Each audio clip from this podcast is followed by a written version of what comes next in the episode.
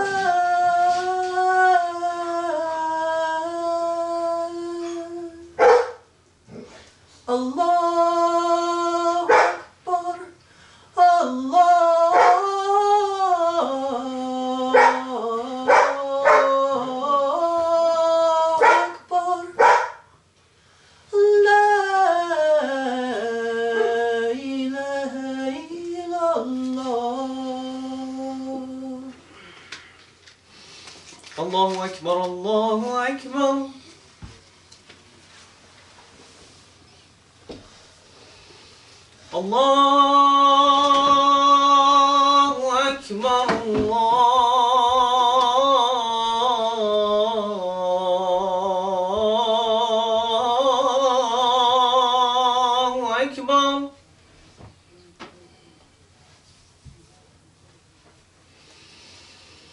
أشهد أن لا إله إلا الله.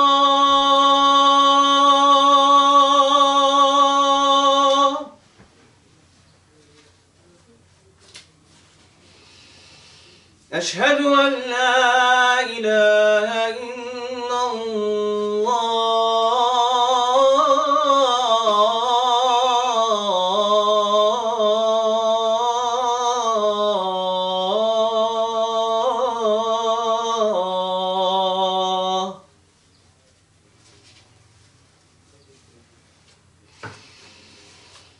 أشهد أن محمدا رسول الله.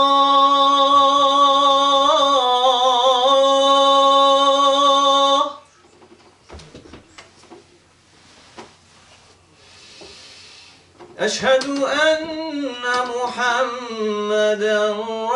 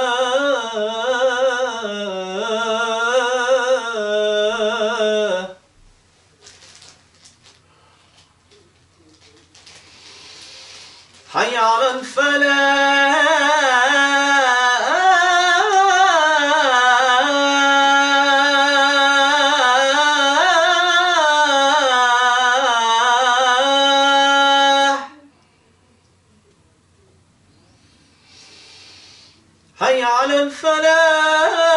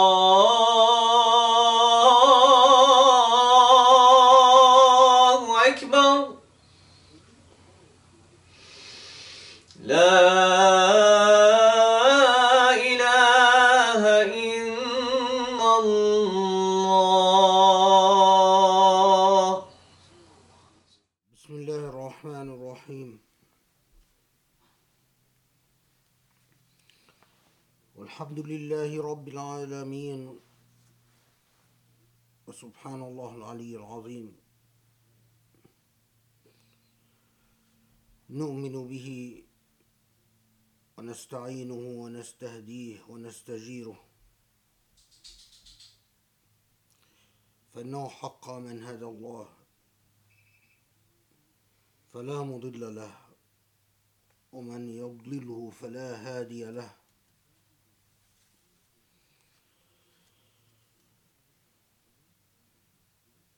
سبحان الله نتوكل عليه ونعوذ به. ونستنصره. ونتوسل ونقول يا نور السماوات والأرض. اللهم اجعل لنا نورا. واجعل في لساننا نورا. واجعل في أسماعنا نورا وفي أبصارنا نورا. وفي أهلنا نورا وفي بيوتنا نورا. اللهم اعظم لنا نورا. فإنك أنت نور السماوات والأرض نور على نور.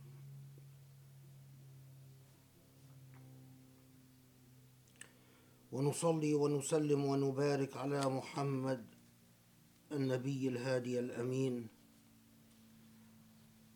المرسل رحمة للعالمين خاتم الرسل أجمعين وعلى آله وأصحابه ومن اتبعه بإحسان إلى يوم الدين.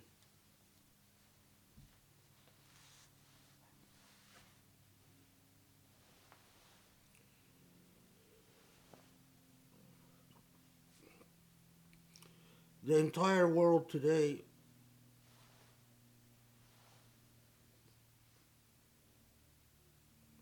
is occupied in one way or another with what is going on in the United States. With the elections in the United States. And there is so much to reflect upon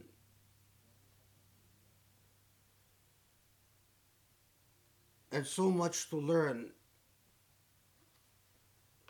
from what we observe and what we can reflect on what we can study. Recall Allah subhanahu wa ta'ala intended for a Muslim to take the world as a school. The world in which we exist is but a constant, enduring, unrelenting school for a Muslim with basira, with for a Muslim that sees with the light of God, a Muslim that fails to learn from Allah, what Allah has created, what Allah has created in nature, what Allah has created in physical laws, what Allah has created in metaphysical laws, what Allah has created in the unfolding of events in history. A Muslim who is oblivious to this and that thinks that they come to the world somehow, because of Islam, they have become an exception to existence rather than a witness to existence. Is a Muslim that has gone astray and that has steered away from the covenant that binds us to our Lord, the covenant of being God's viceroys on earth, bearing witness. Bearing witness means keen observation, keen reflection, and a keen ability, or at minimum, a keen willingness to learn from everything that unfolds around us.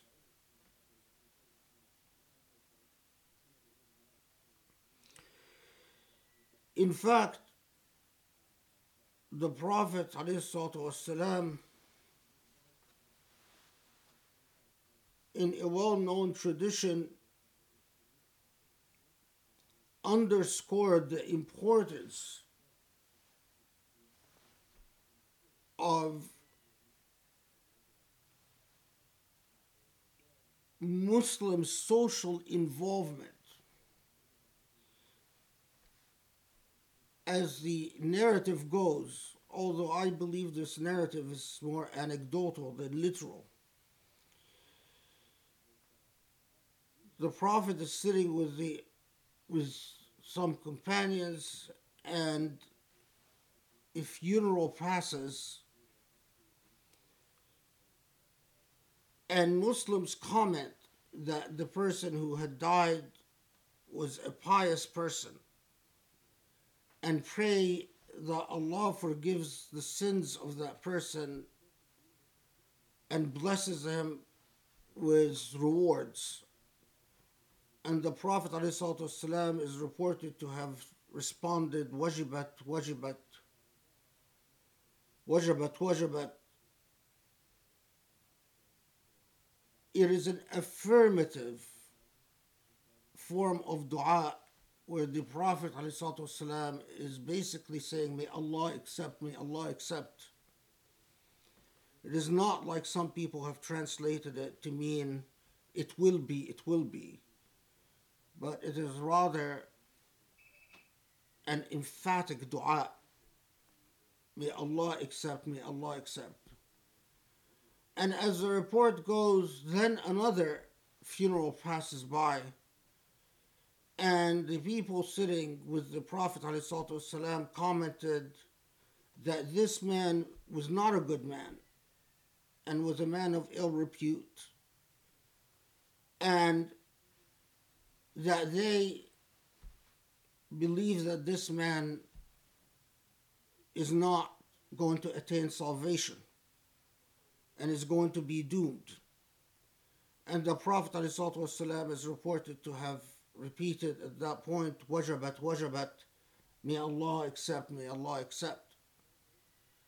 And in all the commentaries on this hadith through the ages, you will find the same understanding of this hadith. A Muslim is a fully involved human being and the reputation a Muslim leaves behind is important, and the social perception of a Muslim is important, and that the Prophet ﷺ was underscoring that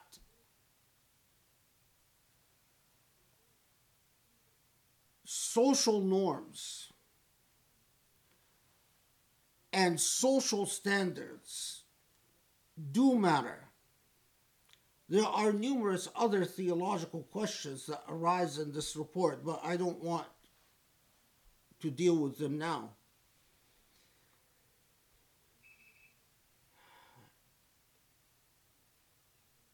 Where this hadith we find that it is often discussed is in the most interesting place.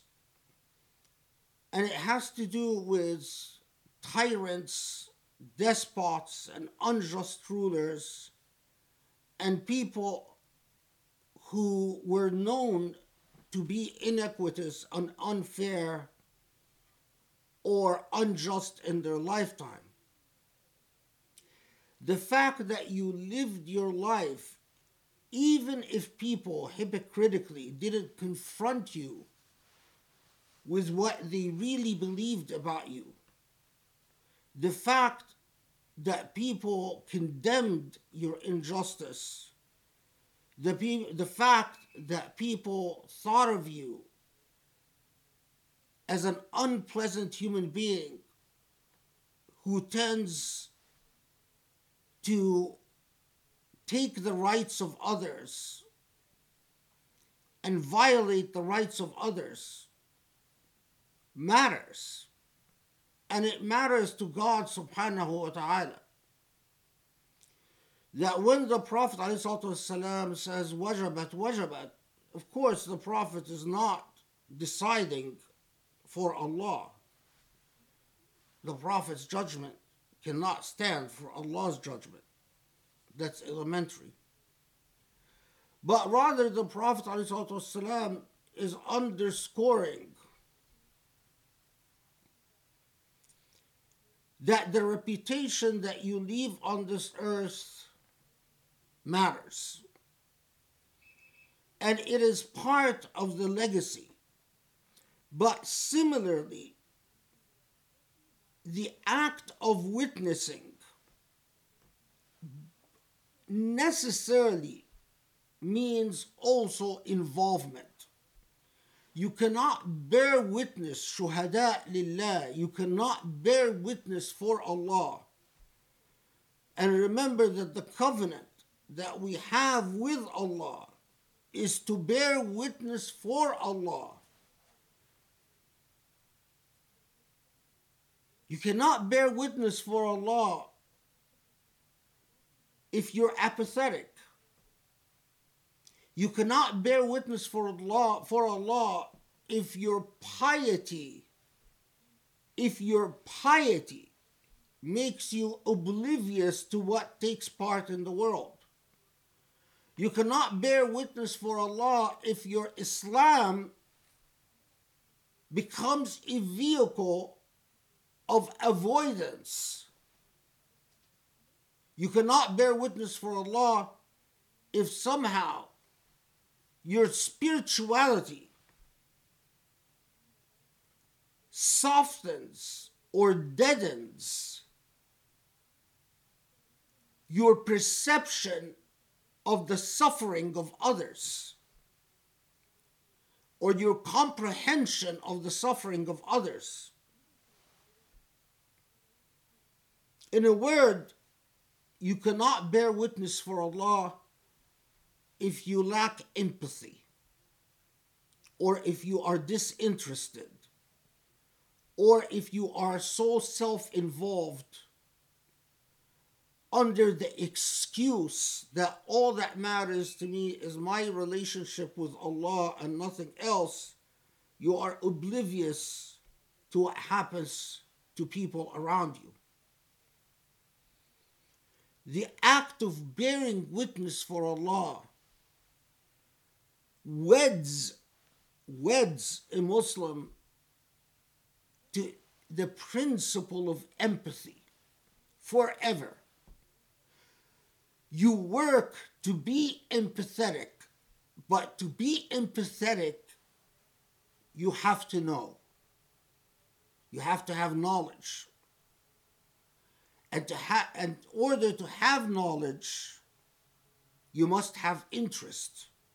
You cannot know what you're disinterested in.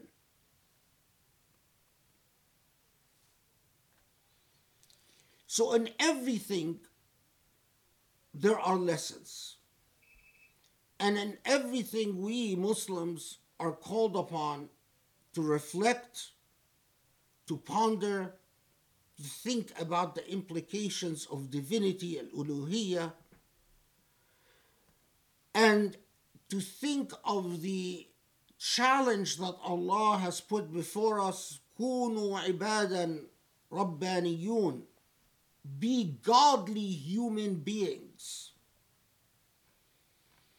such a momentous challenge to be godly human beings how can we rise beyond ourselves with all our weaknesses, all our emotional and psychological hang ups, all our material and physical challenges, to only come closer to you, Allah, by being godly. To be among those Ashab al-Wujuh al-Nadirah التي هي إلى ربها ناظرة or أصحاب الوجوه الناظرة إلى ربها ناظرة those with brightened, glorious, shining, luminous faces in the hereafter that gazes upon its Lord as the Quran teaches us. What could be more godly than to rise to that status? Juxtaposed to this, أصحاب الوجوه المسفرة these faces that have become white or pale with worry and anxiety and fear because it fears its fate in the hereafter. The juxtaposition, if you reflect on it and you understand it, is jarring. To the extent that you strive towards godliness on this earth, to the extent that you strive towards godliness and rububiyyah on this earth, in the hereafter, you are either among those who actually gaze upon the Lord and your face is luminous with happiness or among those who have gone pale because of anxiety and fear about what is going to become of you. But in order to become godly, what is the first attribute of Allah subhanahu wa ta'ala? Something that we all know Ar Rahman, Ar Rahim, the compassionate, the merciful. Can you be compassionate? Can you be merciful without empathy? So you cannot meet the challenge of rububiyyah. You cannot meet the challenge of godliness without embedding ingraining your soul with the attribute of empathy, with the quality of empathy. And empathy needs knowledge. It is not real empathy if, if it is built upon avoidance and ignorance. If the way that you can make peace with your world is to be oblivious and disinterested in the world. In other words, to avoid knowledge of things. Well, that's not much of a challenge. And that's cheating. You're actually cheating yourself and cheating Allah subhanahu wa ta'ala. Because you're ta- trying to take a short road you are failing in the challenge of godliness, a rububiyyah, the challenge of godliness again is to be godly. And to be godly is to be Rahman, merciful and compassionate, and also to be the just, just person. But that is impossible without empathy. And real empathy is based on real knowledge, not avoidance.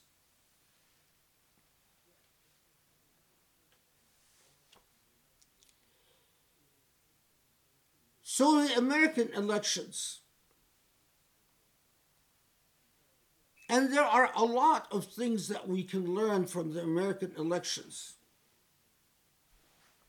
a lot to reflect on and a lot to ponder.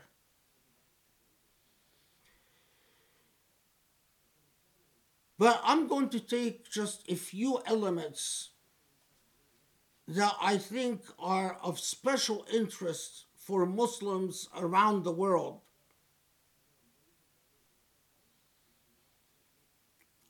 Muslims notice the type of power a country that is able to change the commander in chief, the type of power that it has all over the world. China can change leaders and the world is disinterested because China is a closed box. Russia can change leaders, and the world is disinterested because Russia is a closed box. In the United States, the world is interested because of this procedure this institutional framework that allows a commander in chief to hand over power to another commander in chief every number of years or in a set number of years after a recognized public process the rules of which are well established and known to the universe. And that handover of power will determine a lot of things around the world.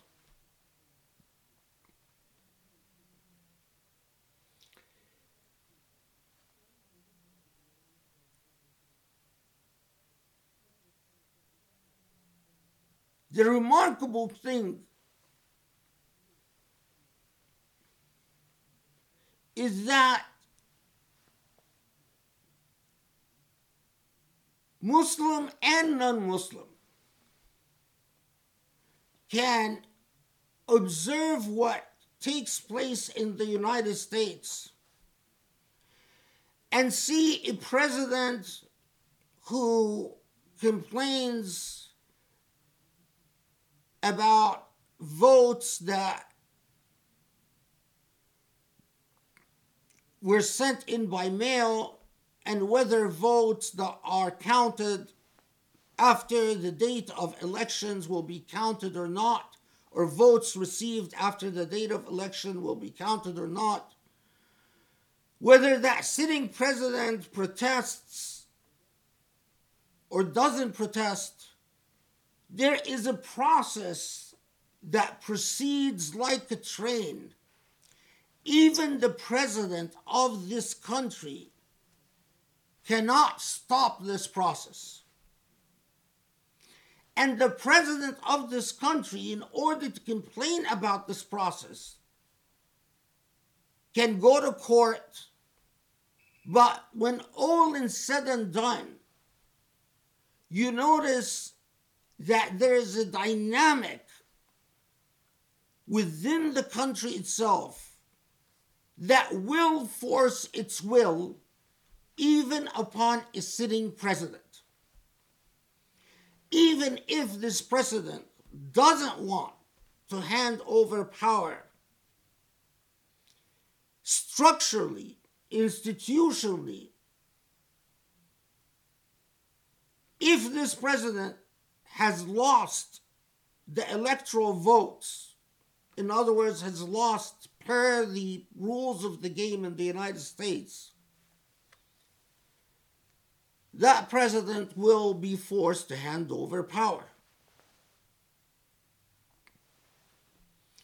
At the same time that this president sends out tweets complaining that this process didn't go his way, or complaining that there have been massive voter fraud, or complaining about conspiracies against him as a sitting president. You turn on humorous media outlets in the United States and you find journalists very openly speaking about the legalities of the process, speaking about, often speaking about the absurdity of the president's complaints, often talking about how groundless these complaints are. In other words, and again, hearken back to be godly human beings. I want you to imagine a different scenario. A scenario in which this sitting president can pick up a phone and if he doesn't like the way a discussion is going on in CNN, by a simple phone call, can have everyone involved in that discussion thrown in prison the very same night. In fact, that president can simply change the Constitution to allow him to stay in power for another 10 years and possibly even for life. Imagine a process in which this president would quite simply not just imprison everyone that doesn't agree with him, but decide that instead of two presidential periods, why not have four? Why not have five? It's a very simple point, but a very obvious point. Which is closer to the principle of godliness? A president whose word is not immutable and divine or treated as such, or a president whose word effectively is immutable and divine because no one dares to disagree with it. Which is closer to the ideal of rububiyyah? The presidents of so many Muslim countries, if Muhammad bin Salman or Mohammed bin Zayed or Abdel Fattah al-Sisi of Egypt, they decide Turkish products should be boycotted, everyone in the country repeats like parrots, Turkish products should be boycotted. The vast majority of people don't even understand why Turkish products should be boycotted, but the leader said so.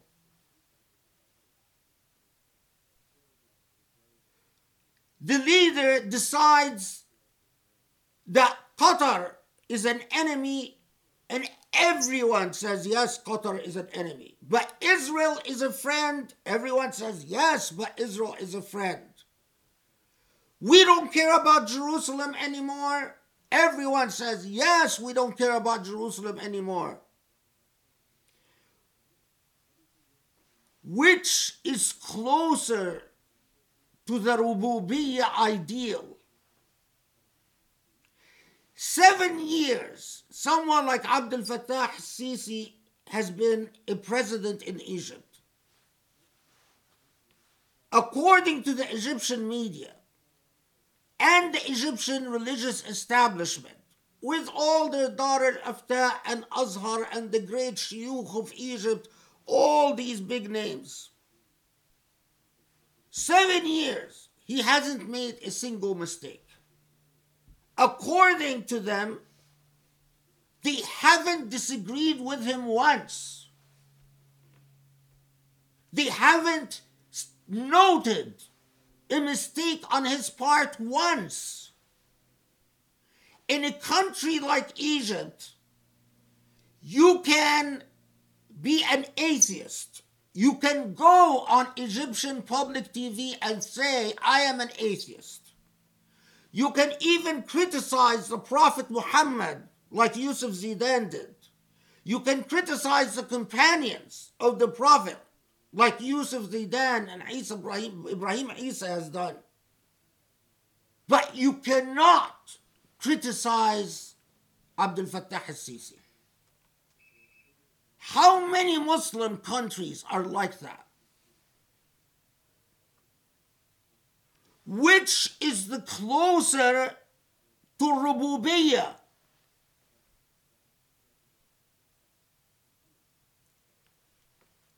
What strikes me the most about what is going on in the United States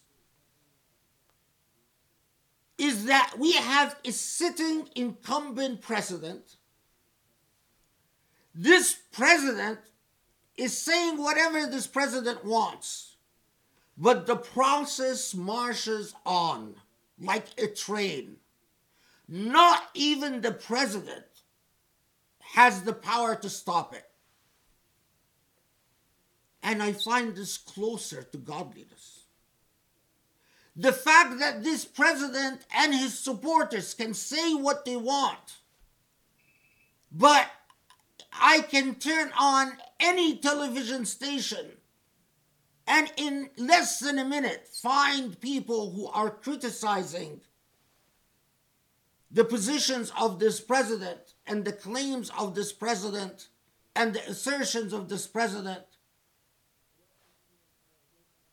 And I contrast this with the demigods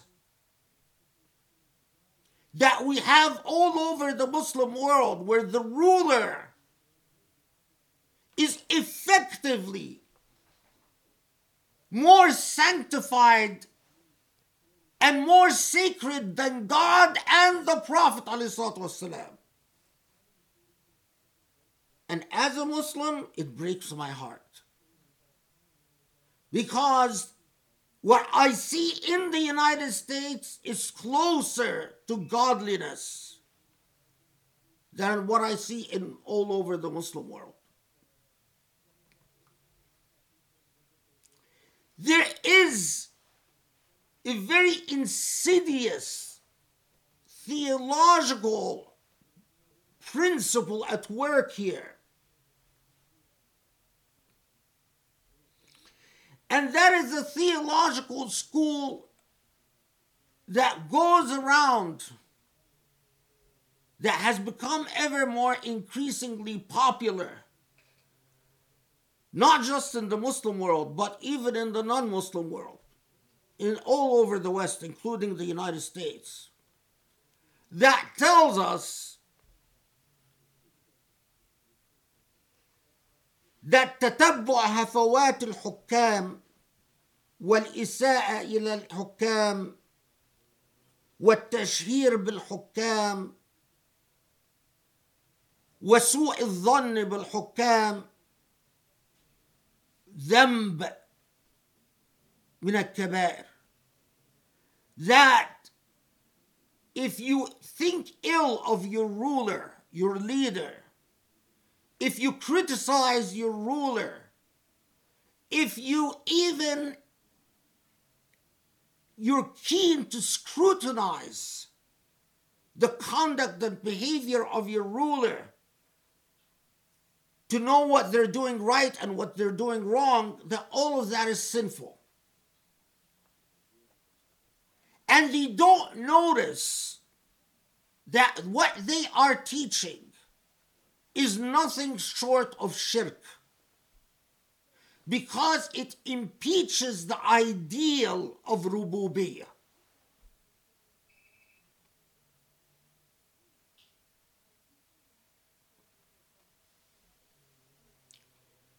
Yes, there are many anxieties about American democracy. Yes, there are many anxieties because what makes democracy work are civic virtues. They're virtues. In other words, it's conduct above and beyond the law. So that when you have a president who's an incumbent loses the elections, this president is a lame duck for a couple of months. What makes democracy work is that for that lame duck president to welcome the next president who they lost to and to politely say, I am here to help if you need anything.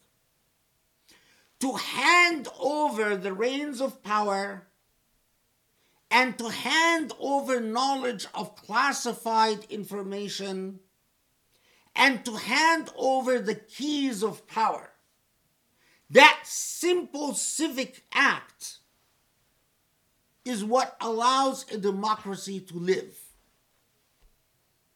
And then once you step down as an incumbent president, to allow the new president to rule without challenging, in other words, without attempting to relitigate your loss of power and their gain of legitimacy. Counting on the fact that this new president is not going to be there for life. This new president is going to be there for another period of time, and you will have an opportunity to defeat that new president in due course. So straightforward that it blows my mind when I hear not just non Muslims, because I hear it from non Muslims all the time. Muslims are not ready for democracy. But I even hear Muslims pontificate about how Muslims are not ready for democracy. Well, let me tell you, then you're not ready for Islam. You're not ready for rububiyyah. You're not ready for rububiyyah.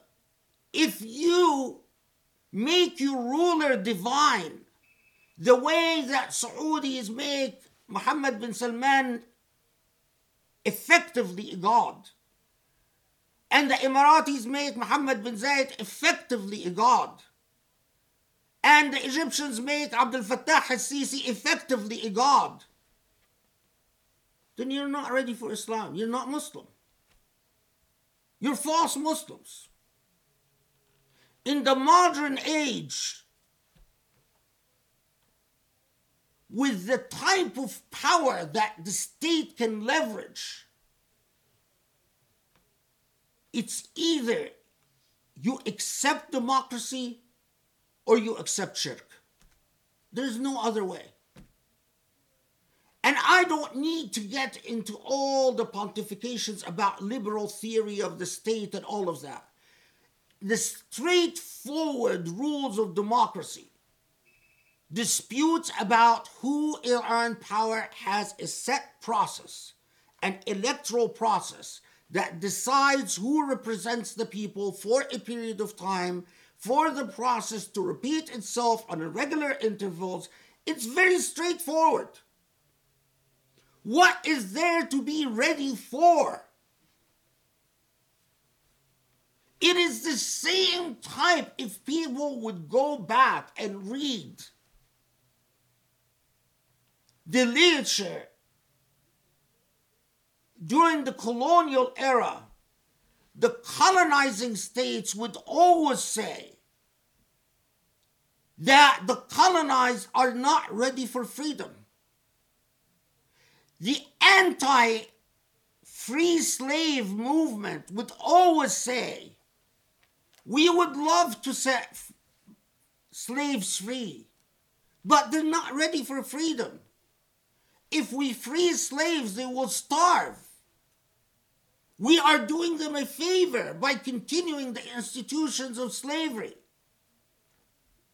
Such is the nature of despotism and tyranny, and such is the nature of evil and the demonic in general.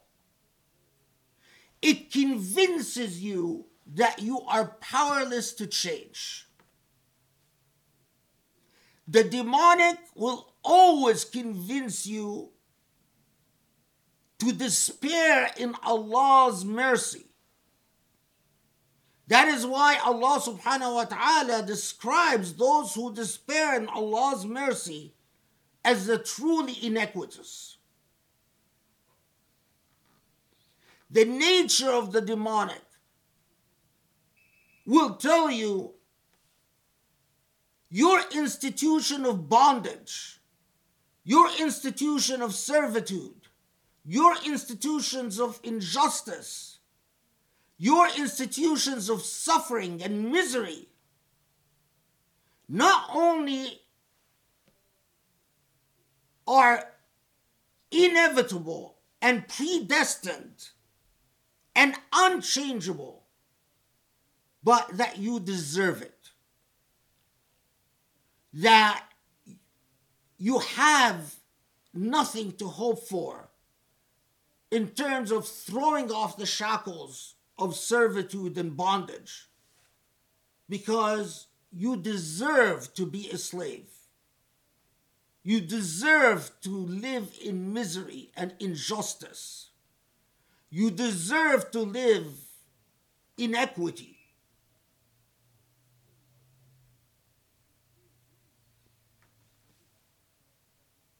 When do Muslims wake up? Remember when Ja'far ibn Abi Talib was asked by Al Habashi in Abyssinia, What did your Prophet teach you? The Prophet's cousin, Ja'far ibn Abi Talib, when the Abyssinian king asked him, What did your Prophet teach you? Among the first things that Ja'far ibn Abi Talib mentions, he says, We were people where the strong oppressed the weak. Then came this prophet to teach us how to stand up against oppression. Elementary, basic. You can stand up against oppression by violent rebellion or by creating a process that allows you to remove an oppressor without having to resort to arms. Do you need to be a genius to see how obvious this is? أقول قولي هذا وأستغفر الله لي ولكم أسأل الله يستجب لكم بسم الله الرحمن الرحيم والحمد لله رب العالمين وسبحان الله العلي العظيم والصلاة والسلام على محمد. خاتم الرسل والأنبياء أجمعين. وعلى آله وأصحابه ومن تبعوا بإحسان إلى واتبعوا بإحسان إلى يوم الدين.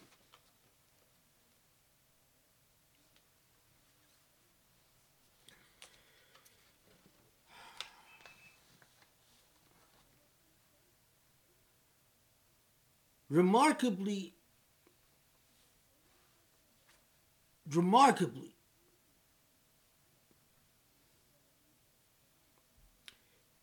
after the French government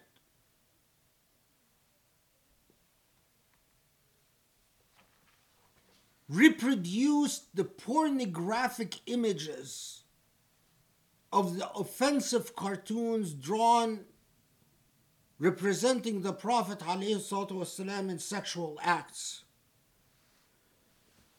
The French government didn't simply say,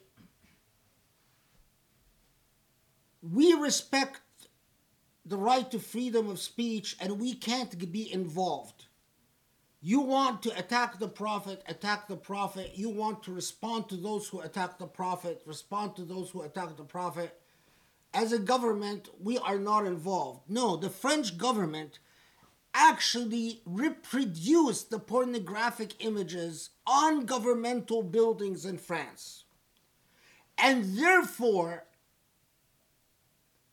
the expression of pornographic images representing the Prophet والسلام, became a governmental act, an act adopted and validated and fully embraced by the French government.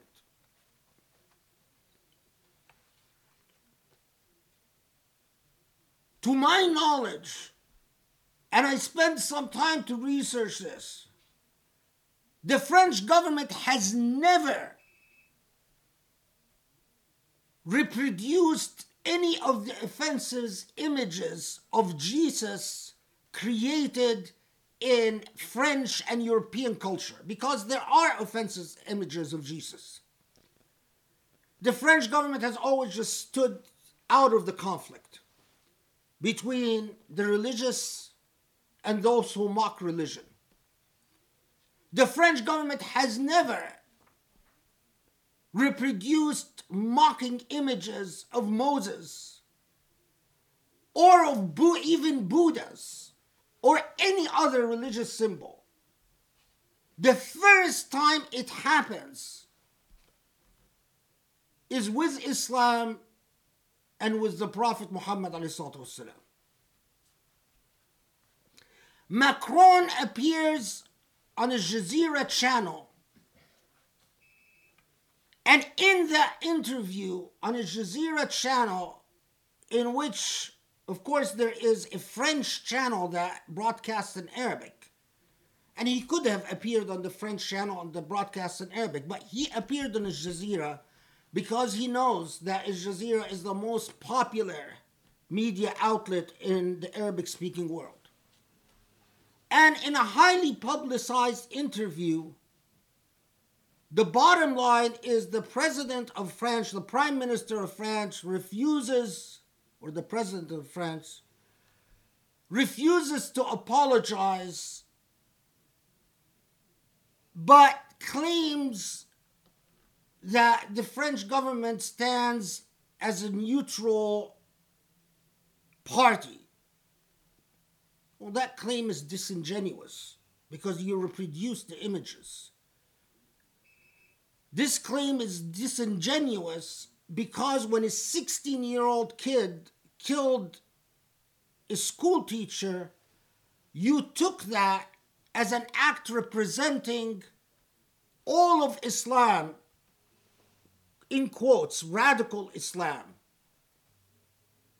A 16 year old who had a history of disciplinary problems and clear psychological trauma. No one talked about that. A 16 year old who had no affiliations with any radicalized groups or radical groups, and in fact, didn't have any associations with any local mosques or Islamic centers or whatever became a symbol for Islamica and the Islamic threat in Europe. While shortly after, when two muhajjabas were stabbed near the Eiffel Tower and killed. And shortly after, when a couple, a man and a woman with their child, were beaten in France by a group, no one talked about Christian terrorism and no one talked about the, the, prime the, the French president didn't even bring it up. It was considered a common crime. In Paris, every year there's about 700 murders. The act committed by the 16 year old was not considered a common crime. It was considered a representative crime, a crime that represented an entire people. While hate crimes that are at an all time high all over Europe are always treated not as representative crimes, not as symbolic crimes, not as ideological crimes, not as crimes of identity politics, but are always treated as common crimes.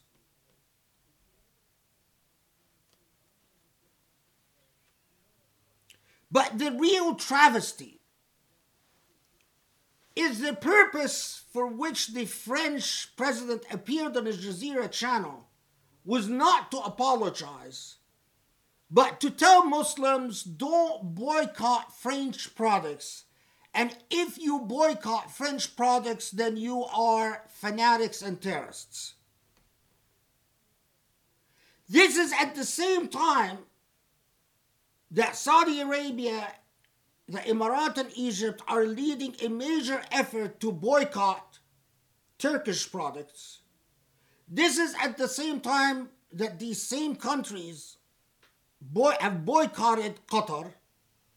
This is at the same time that these same countries are telling us that we should no longer boycott Israel The French president appears on Al Jazeera to educate Muslims that if you no longer buy Yoplait yogurt and La Vache qui rit cheese, then you are an extremist Muslim.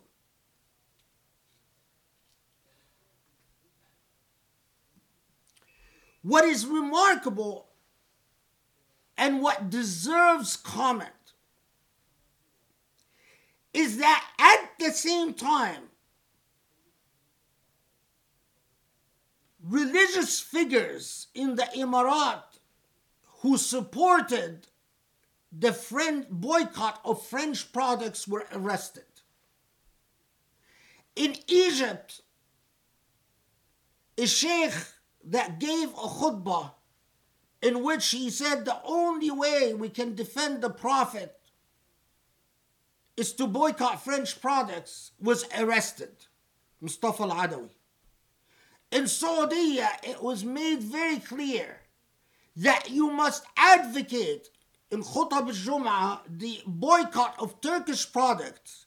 But if you dare advocate the boycott of French products, you will be arrested. At the same time,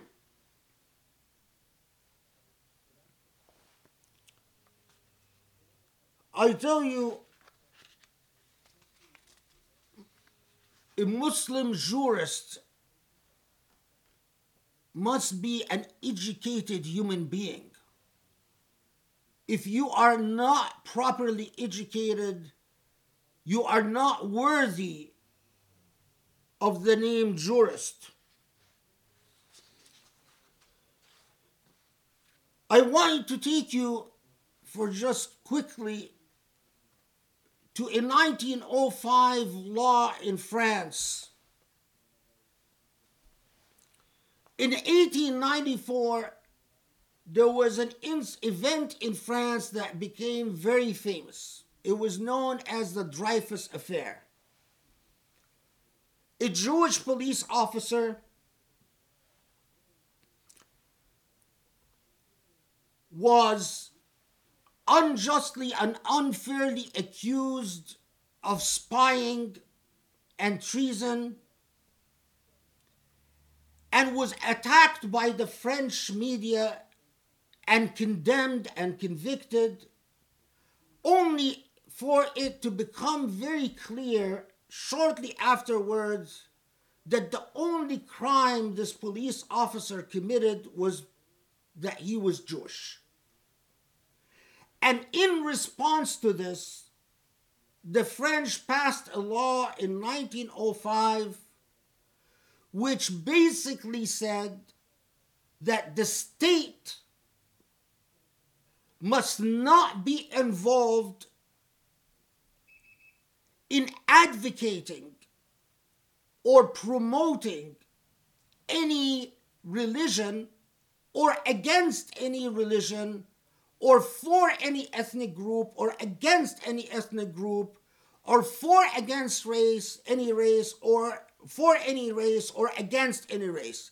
In other words the 1905 the law of religious neutrality and ethnic neutrality and so on by the state.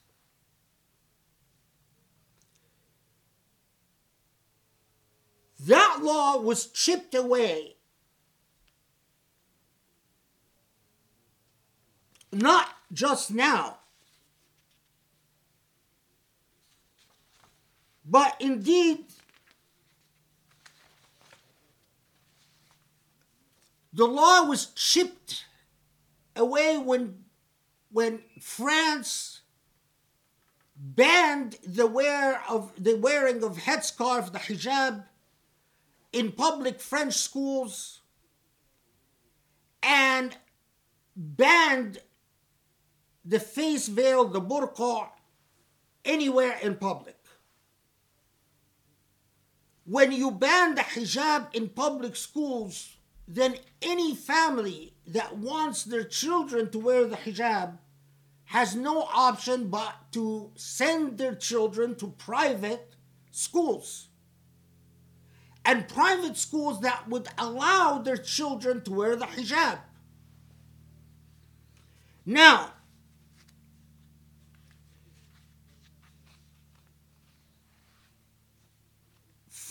Macron and this new government is proposing a new law that will amend the law of 1905, the so called law of secularism. But the law clearly targets Muslims. Among many things, Muslim institutions would not be allowed to receive any donations from anywhere outside of France. At the same time, if they receive donations or even a license from a public institution in France, they have to sign onto a charter of so called a charter of secularism, where they attest to their loyalty to Republican values. At the same time,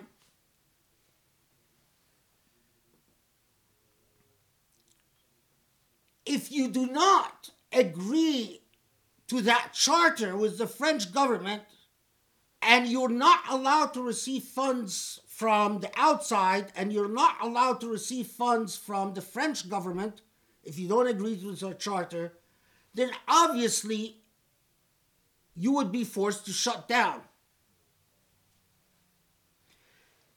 Imams would have to be trained through governmental controlled programs that engineers the Islam that the French government would find acceptable. And only these imams would be allowed to serve in French institutions. In other words, you can't get an imam who, even if an imam has a doctorate from Princeton University, No, it has to be an imam trained by the French government, engineered. If, but the law is not just intrusive in this fashion. In one of the most absurd provisions of the law, if you are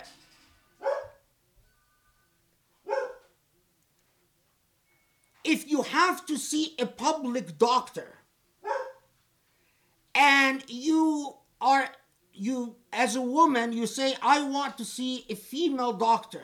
So in other words you refuse to be seen by a male doctor. That is considered a criminal offense a felony.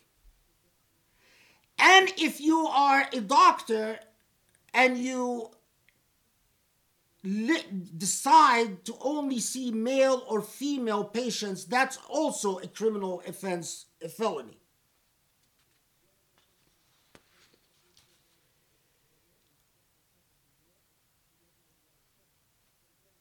Now, here is the rub about these laws. Before this proposed law, the French government had closed down five, uh, sorry, closed down 15 prayer locations, four Islamic schools, 13 cultural centers, and about 30 mosques, conducted hundreds of inspections, seized millions of dollars from Islamic institutions all under the guise of fighting ra- terrorism, racism, and anti Semitism. So, up to date, if the French government accused you of racism, the French government, which is among the most racist government in the world, or anti Semitism, or of having any type of connections to terrorism, they did their inspections, they seized your money, they closed your, your centers, and so on. Under the new law, th- these, this will be extended to closing down any Islamic institutions that exhibit lack of respect for, to, for human dignity, psychological or physical pressure. What does that mean? If I'm raising my child and telling my child, you have to pray five times a day, is that psychological pressure? If I'm teaching my daughter to wear the hijab, is that psychological pressure? Not only that, but this new law would force Muslims to send their kids to public schools where they cannot wear the hijab, where by law they cannot pray, they cannot observe any of the religious dietary rules. The, by under penalty of law, they would have to go to public schools. While Christians and Jews would be allowed to keep their private schools, Muslims would not be allowed to maintain their religious schools. One part of Macron's justifications and explanations for the law caught my attention. Of course, we all heard the parts where Macron is saying, well, you know, we need these laws because we need to fight Muslim separatism. And I've talked about this in the last khutbah, I don't want to repeat myself. We, we need these laws to fight Muslim separatism, to fight Muslim radicalism, to fight Muslim extremism, all that stuff. All of that stuff is rhetoric and dogma and demagoguery, and I'm accustomed to it. Nothing new. But there was one part that slipped out that caught my attention. Macron said that these types of laws are needed in Europe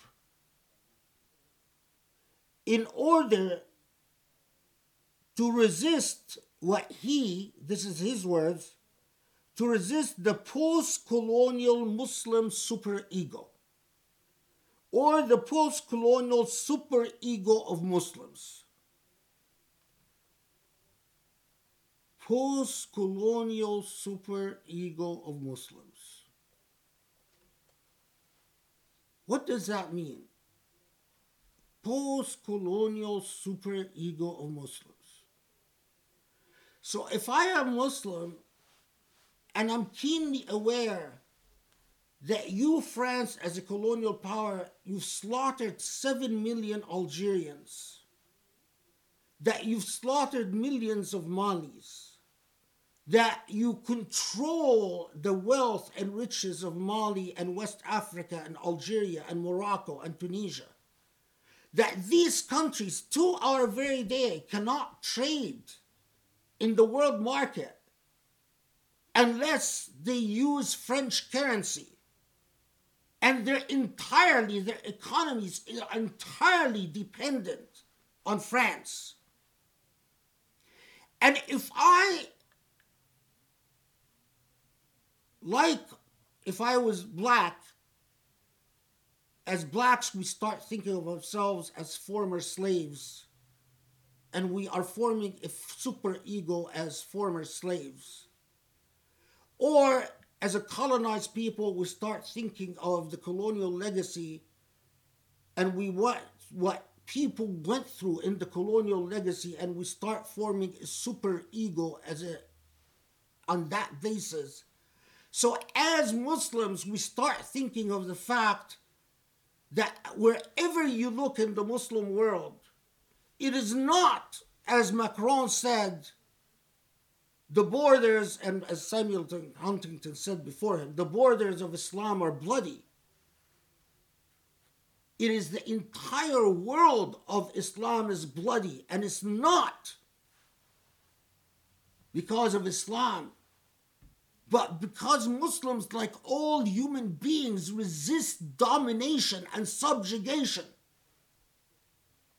If you would have given Muslims integrity, dignity, liberty, there would be no blood.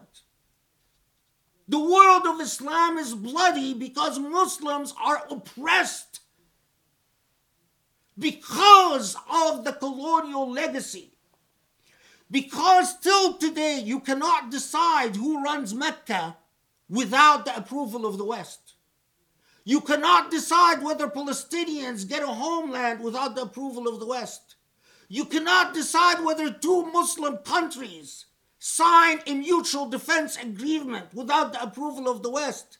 You cannot do anything in the Muslim world without the approval of the non Muslim West, the former colonial powers. Is that what Macron means by a post colonial Muslim superego? What can be a more eloquent verbiage of imperialism, domination, and racism than this?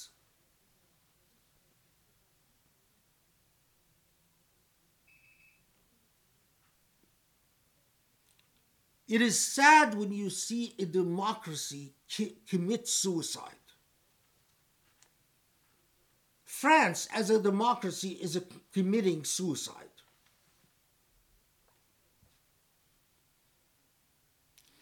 And when you think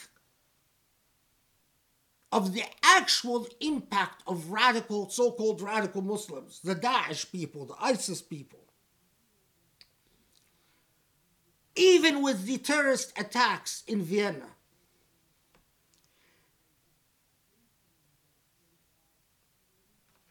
they make a lot of noise. But the injury they inflict is not a direct injury. It is the injury of the politics of fear and anxiety and the politics of identity and the politics of race and the politics of ethnocentrism and the politics of religious bigotry In other words, what Daesh does, what these terrorists do, is they do just enough to make you commit suicide. They don't kill you. They just spark the thing that makes you, as a culture, as a nation, as a civil society, commit suicide with your own hands.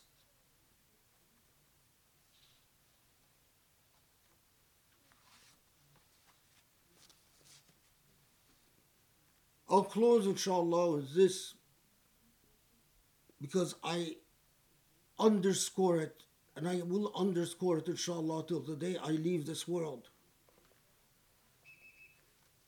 عالم the ulama of long time ago we called religious scholars ulama scientists very law very heavy term people of knowledge the ulama means the people of ilm ilm is not just to know what is in the quran and the sunnah the ilm is to understand the entire universe, the physical universe and the metaphysical universe, to testify in truth for your Lord, and to seek to achieve the ideal of godliness on this earth, the ideal of rububiyyah. May Allah allow us to seek the path and achieve it, inshallah. May Allah forgive our sins and guide us towards a true path and allow us to be a path of light and mercy and compassion and justice, Ya Ali Ya Azim. Allahumma afu anna, Allahumma aghfir lana, Allahumma arhamna Ya Rabb, Allahumma ahdina li aqrab min hadha rashada. وانصر الإسلام وعز وانصر الإسلام وعز المسلمين يا رب العالمين يا رحمن يا رحيم وتقبل منا. آمين آمين يا رب العالمين. يا رب يأمر بالعدل والإحسان وإيتاء الحقوق وينهى عن الفحشاء والمنكر والبغي يعظكم لعلكم تذكرون.